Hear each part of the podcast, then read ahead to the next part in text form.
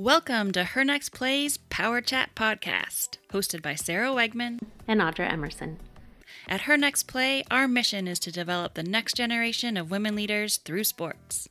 Sports build powerful leadership skills, and female athletes have enormous leadership and career potential.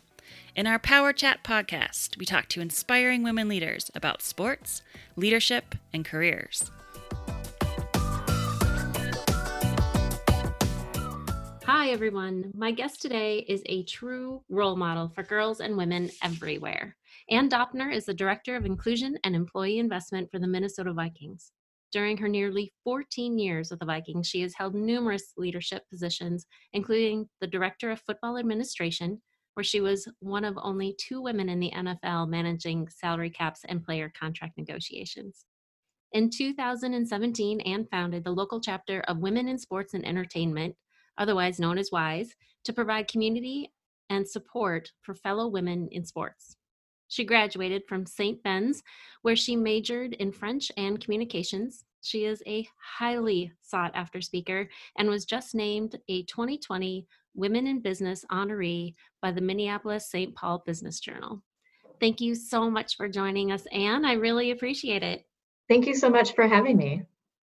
Good. So, as we talk right now, we are a few weeks out from the NFL season, and uh, fingers crossed that everything goes smoothly here the next couple of weeks. But how is the team looking, and what are your predictions for the season? Yeah, well, it's first I need to comment on the fact that um, you know I don't know how the team is looking really because I'm not in the building. So we have um, you know we have very strict protocols in place for um, for the football operation as it should be. You know that needs to take priority so that we can hopefully keep going with the preparations for a full regular season as we're trying to do right now. Um, so I think everything looks totally different. You know, as I was sitting down um, to speak to you today, I was reflecting on the fact that tonight would have been our second preseason game. Oh, um, yeah. So we'd be in the flow of, you know, seeing our rookies on the field and kind of getting a, a, a, taste for what our offense might look like. Or, you know, we have a lot of changes on defense. who's going to step up and fill those roles? Um, fingers crossed and knock on wood, everything is going pretty well so far that we're able to um, complete practices and keep everyone safe and healthy and, and plan for hopefully some regular season games starting September 13th. Yes, that's great. Yes, absolutely. Fingers crossed on that. Well, as I mentioned earlier, when you were the director of football administration, you were one of two women at the time in the league negotiating player contracts and there's been a few before you, a few after you, but tell us about that work and what it was like being one of the only women at the table. Yeah, so um, first, I think I'll explain kind of what that director of football administration role entails, if that's helpful. Um, it's it's a lot of compliance work. It's as you said, managing the salary cap, um, making sure that our player budgets are in line, communicating with our scouting department on possible um, moves or at least implications of signing players or cutting players or what that means for the whole team um, as a whole and then a lot of research and analysis so it's really um, it's a strategic role like like you mentioned so it's it's good for someone who wants to kind of flex their creative brain muscles but in a very data driven way so um, it's a role i grew into you know um, i started as an executive assistant and made it to the director level in 2016. And when I was promoted to director, that's when a new responsibility came on my plate. And as you mentioned, was the negotiation of contracts. So being that person directly negotiating with agents, um, being the point person for them to go to and kind of the yes or no or you know making the decisions in those negotiations. So um, something I learned, you know, along the way was that negotiations should never be about winning. You know, it's not a competition. It's not like you're trying to. Um, obviously, you want to. We, me on the club side, I want to create the best case scenario for our club, so that we can, because we're made up of more than one player, so we have to field a competitive team of 53 plus practice squad players, and we have a certain amount of money to make that happen. So, so I'm trying to um, get a deal that works for us but also benefits the player because we have no interest in having a bad relationship with the player as a result of a difficult negotiation. So, um, so it all goes together. It's a relationship business. We're just trying to be as fair as possible. And and one thing I really think is where women what they bring to the table is, you know, I, I feel like we're solution oriented. Um, we're creative thinkers. We are relationship builders, I think, by nature. And all of that goes into that work. And it can be kind of a refreshing perspective, I think, to bring those kind of things uh, to the table. That's good. And hopefully, hearing what that role is all about and some of the skills that go into it will have some of our listeners see that as an option and maybe we can up those numbers of women represented. Yeah, you know, absolutely. I think it's a it's a field that is often um, unknown, right? It's we have this perception of football teams as the people that you see on the field. So you see the players, you see the coaches, you see the the cheerleaders and the other game entertainment staff and all of that, but you don't see the behind the scenes role. So it's really the representation piece to me is really important.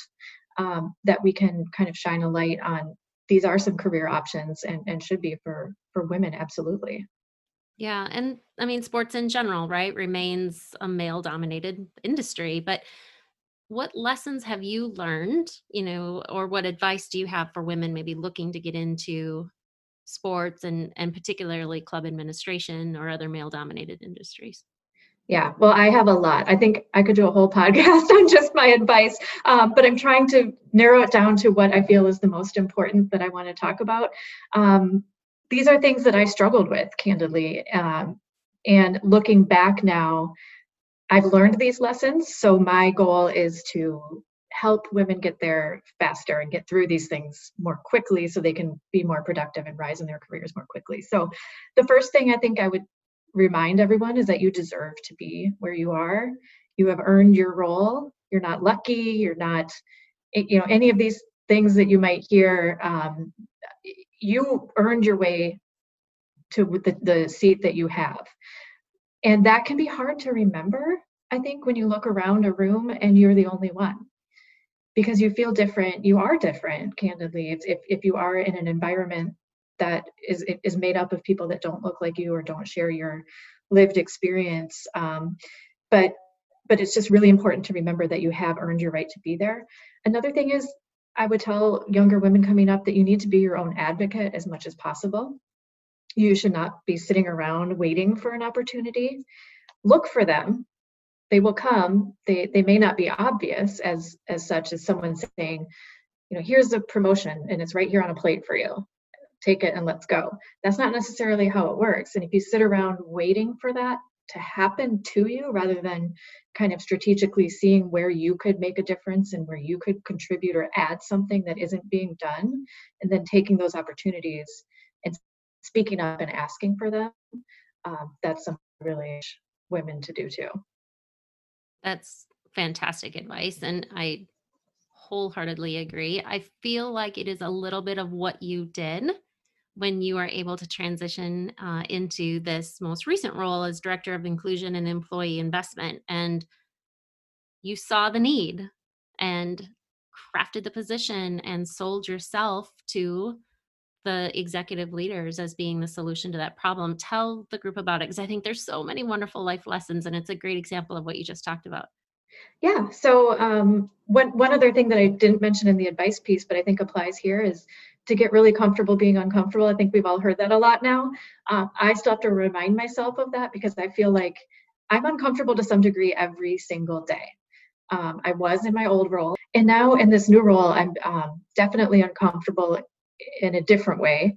So the way this came about is really truly out of that lived experience I had being a woman in football operations. And part of that role, and anytime you're on a, you know, on the football operations side of the business or basketball basketball operations, whatever sport you're in, where you're directly involved with the competitive product and the team on the field, you're always trying to be better, right? So you're always looking for ways, or you should be at least, always trying to improve your competitive standing. So, what can we be doing differently? What should we be doing more of? What isn't working? Just constant analysis of, of how to put the best product on the field and what it would take to get there. And so, that mentality of always trying to be better is something that always has driven me. And it's a fun thing to latch onto because if you have that mentality, there's endless options for how you can continue to grow and learn and new ways of thinking and nobody has anything figured out as much as some people might let on like they do nobody does so so we should all be constant learners and striving for better ways and so i felt like what started to become more important to me um, was how can i make this organization as the vikings specifically but also the industry how can i make this industry better in the sense of making it a more inclusive environment based on my lessons that I've learned. So that really started to drive me. I started to do a lot of work for the NFL, speaking engagements at their forums where they um, that they set up to try to build more of a pipeline for women into football roles, coaches, scouts, trainers, salary cap, all that. Um, and that's where I think I really found my passion and my calling was to not only just exist in the space that I occupied, but to make that space more uh, inclusive and more welcoming and healthy for all different kinds of people. Um, so that drove me to see where we had some work to do at not only at our club but across the league. And I felt like I had a unique perspective in that because I grew up on the football side. Um, the business side is where a lot of these changes would need to be made in order to affect the whole organization. So I brought this proposal to our um, COO at the time, Kevin Warren, who is now the commissioner of the Big Ten Conference. Um, he was very enthusiastic about it. Of course, he's he's known well known for being a, a pioneer and a champion of diversity and inclusion. Um, we went through a couple of organizational leadership changes, including Kevin's departure, and it took a little bit of time, but um, but I came into this role within the last year, and um, I'm just really excited. I think for the the potential and the work that we that we have to do, and the capacity now to make change since we have someone focused on the work full time. Explain for maybe those who aren't as familiar with diversity and inclusion work. I mean, you talked about making a more equitable and comfortable space, you know, for everyone within the organization. Give our audience a sense for kind of what that means, or maybe some of the work that you're specifically trying to lead within the Vikings or the NFL? Yeah, so it's um, it can be overwhelming if you um, if you let it be, right? Because there is um, so much work to be done. So a lot of that is is prioritizing how we go about this. But our our main overarching mission is to create a culture where uh, you know our nirvana would be there are no barriers to success right? So what can we do as an organization to first we need to identify those barriers accept the fact that we may have some you know and then move past that into okay how can we make this space um, more achievable for success for, for people by removing those barriers? So um, so we're looking at you know just a number of things. Um, you know the idea of how can we help employees uh, bring their full selves to work every day not feel like they need to conceal any certain part of their identity or or minimize it or diminish it. Um, one thing eh, you know for, for me in my experience when i you know like i said i grew up in the football operation world. Uh, when i started i was a young single woman in my 20s and by the time i was promoted and then moved into this role now i'm married i have small kids. So that working mother piece um, became part of my identity as I grew through that role. And it sometimes I felt like I needed to work around it.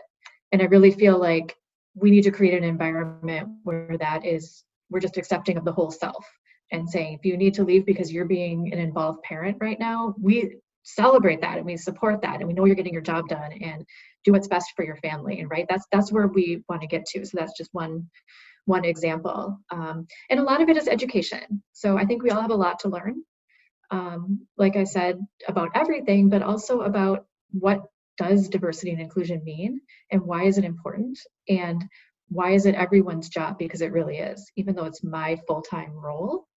I strongly feel that this is everyone's job to do better and be better in this space. So how can we equip our employees with that understanding and the the tools needed to create change on their own?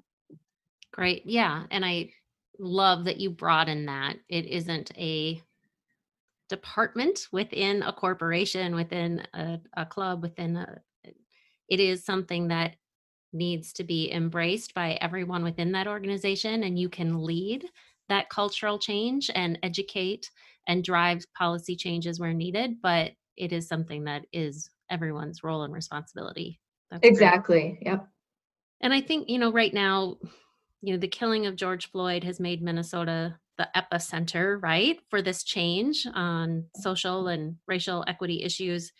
How are you and the vikings sort of approaching this work? Yeah so i think um, obviously that that shook our whole world and our community here in the twin cities in particular as well um, to a level that we really haven't seen. And I think what it's brought to the surface for so many of us is just that need to connect and understand each other and believe each other's lived experiences and value those.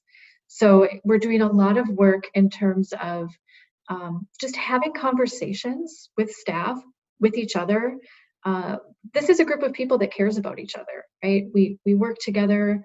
Obviously, before George Floyd, we were thrown into kind of this remote work world uh, all of a sudden based on the pandemic some that we're not used to that we're just getting used to that. And so connection has just been of the utmost importance and listening to each other's perspectives. So so what we've been trying to do is create that cohesion among our staff provide opportunities for staff to be vulnerable with each other um, be, and have that be a very safe space to do so and and learn from each other because i find that that is so eye-opening storytelling is so powerful. And when you hear someone's story, it can wash away any other perspectives or assumptions or prejudices or stereotypes you might have had swirling around in your head before you really took the time to understand what is this person going through how have these events specifically impacted them what has been triggering for them um, you know for a lot of us uh, me speaking as a white woman you know, this hit me differently than it hit our Black employees. They've been struggling with with these issues in a different way for a long time before George Floyd. So there's a lot of just sort of a lot of work to be done to just understand how we all came into this situation and what we all need to be supported as we process it. That's great. And you're right. I think the stories, right? Getting to know each other through those stories so that we can be- i love how you phrase that believe and value other people's life experiences that is a great yes. way to phrase it yes that. there's there's so much uh, importance in that because the more we do that the more we're going to move past and get out of our own heads right what we think because we don't all know everything i think i already said that earlier in this in this episode but it's so so so important to just recognize what we don't know and where we can learn from others in order to be better ourselves. So that is, I feel like that is all diversity and inclusion work too, is kind of letting people feel safe and letting go of thinking they need to know everything and therefore making decisions based on maybe poor assumptions or not a full um, slate of information and being open to different perspectives that can just drive better progress. So I think it all goes right. together.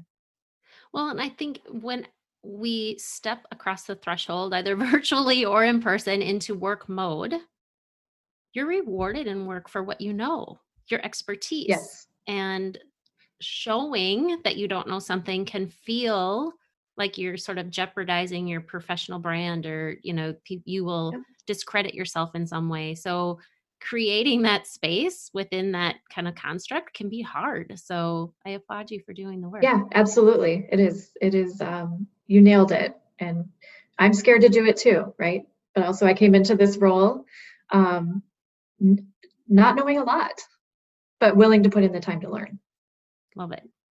And that's what we all should do. Um, you also saw a need, and we addressed it a little bit earlier, right? Of kind of being one of the few women, you know, in the room at the table, and you saw a need for women in the sports industry. And so you brought the National WISE organization to the Twin Cities. Can you tell us about that group and what led you to start this chapter? Yeah, absolutely. So, um, WISE, for people who aren't familiar, is a national organization, Women in Sports and Events. It was started in actually Washington, D.C. back in the 80s. Um, I should know this. We have a lot of chapters now. I think we have over 20. Uh, but it was, it's, there's been a boom in growth in chapters since about 2016.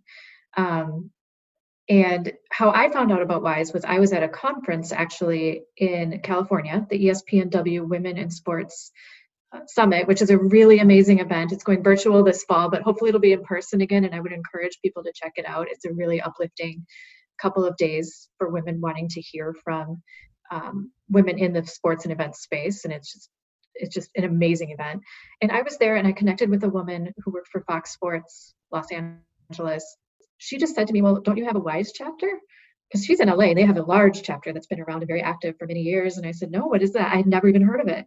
So she told me all about it. I took that back to the Twin Cities and started doing the work to um, to create our own chapter. And after about a year, we got uh, up and running, and we are going through our third year of programming this year. So the idea behind WISE is exactly what I was looking for. It's it's to create a community of women working in the industry to support each other to network with each other, to provide each other opportunities, to learn from each other, to develop together.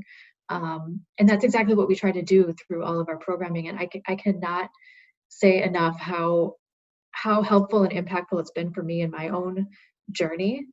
Um, specifically, moving from the football side to the business side this past year, there were a lot of things I didn't know about just um, you know budgets and how to run events and um, committees and, and all kinds of things. And I learned all that through WISE, right? I learned that over the last couple of years. I got exposure to kind of more of a business operation type role, and it really helped me be set up for success now.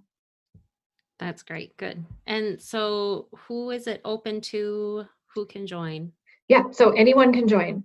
Um, we have women um, a lot of our membership is, is women currently working in the industry, but we definitely have members who are women looking to get into the industry or or women who just want to learn more about um, these types of careers or just network for their own reasons because their business interests might kind of butt up to what we do sometimes. And there might be areas for partnership or or mutual growth. And a lot of the programming we offer is not specifically uh, sports oriented, but really just kind of women empowerment and business professional development opportunities that could be, um, you know, beneficial to people working in all different kinds of industries. Great, good. Well, we'll make sure to include that uh, link within the description too, so that people can find it. And uh, yeah, it is absolutely. something that, having been a part of the organization this last year, it is as you just said, been such a benefit to me personally and professionally. And to be able to look around the room and see, you know, women doing this work and women that have gone, you know, before us in the industry um, is always really inspiring. And I've met some fantastic women through that group. So thank you for launching it and getting yeah. us going here in the Twin that's, Cities. That's great to hear. And we do have, um, I, we do have some work to do, I think, in terms of visibility among college students too, because um, I know that I myself, I, if I had even known about this possibility to have a career in this industry, which I didn't know when I was in college, really, I wasn't focused on it in any way. Um, this would have been so beneficial to me. So we do have a college membership available um, at a deep discount, and we are actually working on some programming for this upcoming academic year to kind of guide college students who might be thinking about going down this path, especially now. What does that look like post COVID? Um, how so we're going to go we're going to operate it with that theme of how can wise help right we have none of us know how everything is going to look post covid but we do have a lot of expertise among our board and our membership that we'd love to share with that that group so watch for that good great i'm looking forward to that um, and speaking of college i mean you were a French and communications yes. major, uh, which I think just you know goes to show that your degree is not your destiny. Uh, tell us about that transition from for you from college into your career and some of those early years. Yeah, so I chose French because I literally I was 19 years old. I had no idea what I wanted to do. You know, some people I think are really fortunate to know that at an early age, and I consider 19 to be a very early age to decide Um, although my nine-year-old daughter did tell me the other day that she's she needs to know what she's going to do for a job by the time she's 10. So she's working very hard to identify that now before her 10th birthday in May. So you know, we all come at it from different angles. But I was 19, I had no idea. Um, all I knew was I had a really inspiring professor, um, this woman named Vera Tyson, and she was born in Italy, was raised by her grandmother in France, married a man from Germany. Um, she was just so worldly and she spoke, I don't even know how many languages she spoke fluently, but it wasn't about the subject, it was about being around someone who inspired me to learn more and understand more. And I think that the through the act of learning a language, you just learn to be curious and you learn so much more because you're not, not learning just vocabulary or sentence structure, you're learning about a culture, um, a different way of life. Um, it, it introduces you to a larger world and more possibilities and a global way of thinking. Um, so, so I majored in French and it was interesting because now I'm in sports. Um, it's hard to find that connection. So what it was for me was right out of school, I got a job working for a French travel agency. Did that for um, three years. And uh, it was a small company. We had an office in Minneapolis, one in Paris. There wasn't a lot of room for growth. The French travel job to the PGA Tour job did that for a couple years. It was 50% travel, which was great for me in my mid 20s. Wouldn't be so great right now? Um, decided I wanted to stay home. I was uh, close to being engaged to my now husband and um, found the job at the Vikings as an executive assistant. And here I am now. So it's, yeah, it's been a completely winding, unpredictable path. And by no means was that determined on my graduation day from college at all. And I just changed careers again, if you want to look at it that way, a year ago at the age of 40. So there are infinite possibilities to reinvent yourself and to take what you've learned and turn that into something else. And who knows what I'll be doing a few years from now. That's great. And that's good advice too. And I think when we work with students, I think so often they put this pressure on themselves like, what am I going to do for the rest of my career or, you know, build a career in this? But it can evolve and probably should evolve as your values, your situation, um, and experiences change. Yeah, absolutely. And be open to that. And it, it can feel scary, I think, to to take a leap and change everything and, and walk away from something. I was very comfortable in my football role, for for example. I, I knew the CBA like the back of my hand. Um, I I was confident in my ability to do my job. Um, I was a subject matter expert, so to speak, in, in a you know in this tiny little niche of NFL contracts. But um, and now I'm definitely not an expert in any way, shape, or form, but I'm passionate and I'm dedicated to what I'm doing. And that is going to just continue to drive me. Absolutely. Good. And you talk about being passionate. Um, since the first time I met you, I've seen that passion and been such an advocate for female empowerment and, and gender equity. But how do you think playing sports sort of fosters the leadership skills in girls and women? Yeah i think there's it's infinite. Um, you know full full disclaimer i'm a terrible athlete myself but i value sports so much. It was my culture growing up my family culture right? Like who do the twins play this weekend? Who are the starting pitchers? When you know what time are the games? What are we going to eat for the game? You know like are we going to go to one like it, it was that's just how i grew up. We revolved around sports and the and the and the kind of the camaraderie that can bring. Um, so I mean, there's so many lessons to be learned. Don't be afraid to fail, right? Um, you you need to fail to get better. You need to. You absolutely need to. Most of my biggest lessons I've learned are from failing.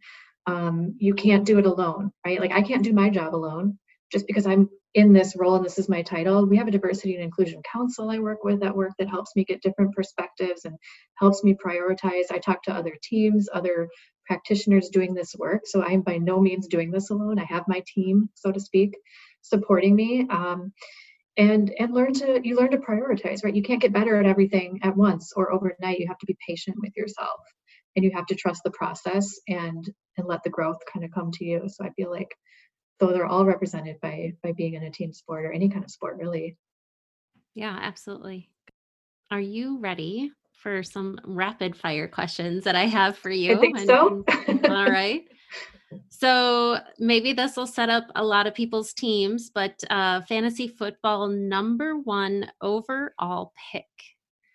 Well, I'm going to go with kind of the obvious one, and it's not a Viking. By no means am I disloyal to my team, um, but I go with Christian McCaffrey, uh, running back for the Carolina Panthers, who I have to say, my seven year old son is actually a diehard Panthers fan because that was his flag football team last year. Um, so, so he'd agree with me on this one, I think. All right. Yep. That's a great pick. Good. Uh, favorite female athlete? Maya Moore for yeah. not only what she does on the court, but what she's just been able to accomplish um, in, in the real world with social justice issues. Um, I just, I could not admire her more. Yeah. Another great role model. Favorite Olympic sport? Swimming. I love watching Olympic swimming. I'm so sad we're missing it this year. It would be going on right about now, but um, swimming is my favorite. Great. Yeah, we'll look forward to 2021. Yes. Would you rather have the superpower ability to fly or be invisible? I'd much rather fly. Okay. And do you prefer sweet or salty? Salty, for sure. Last show you binge watched? Ozark. Oh, I love Ozark. All three All right. seasons. Favorite podcast? I love Women at Work by Harvard Business Review. If yeah. anyone hasn't listened to that, it's it's such valuable um, insight for specifically women and the, and the unique challenges that we sometimes face. And it's just so thoughtful and well done. It's my favorite. I love it. Well, this has just been so inspirational and perfect. I just, we talk about girl and girls and women really in their ability to see it to be it. And you are making that happen not only through living your life, living your career, but through the empowerment and inclusion work that you're doing. So thank you so much for everything that you're doing and thank you for being with us today. Well, thanks for having me and thank you for everything you're doing. I just wholeheartedly support your mission and believe in your work and honored to be a small part of it today. Great. Thank you. All right. Thanks, Audra. And that's a wrap. Thank you for listening to the Her Next Play Power Chat podcast. We hope you've been inspired to become part of our community and join us in our mission to develop the next generation of women leaders through sports.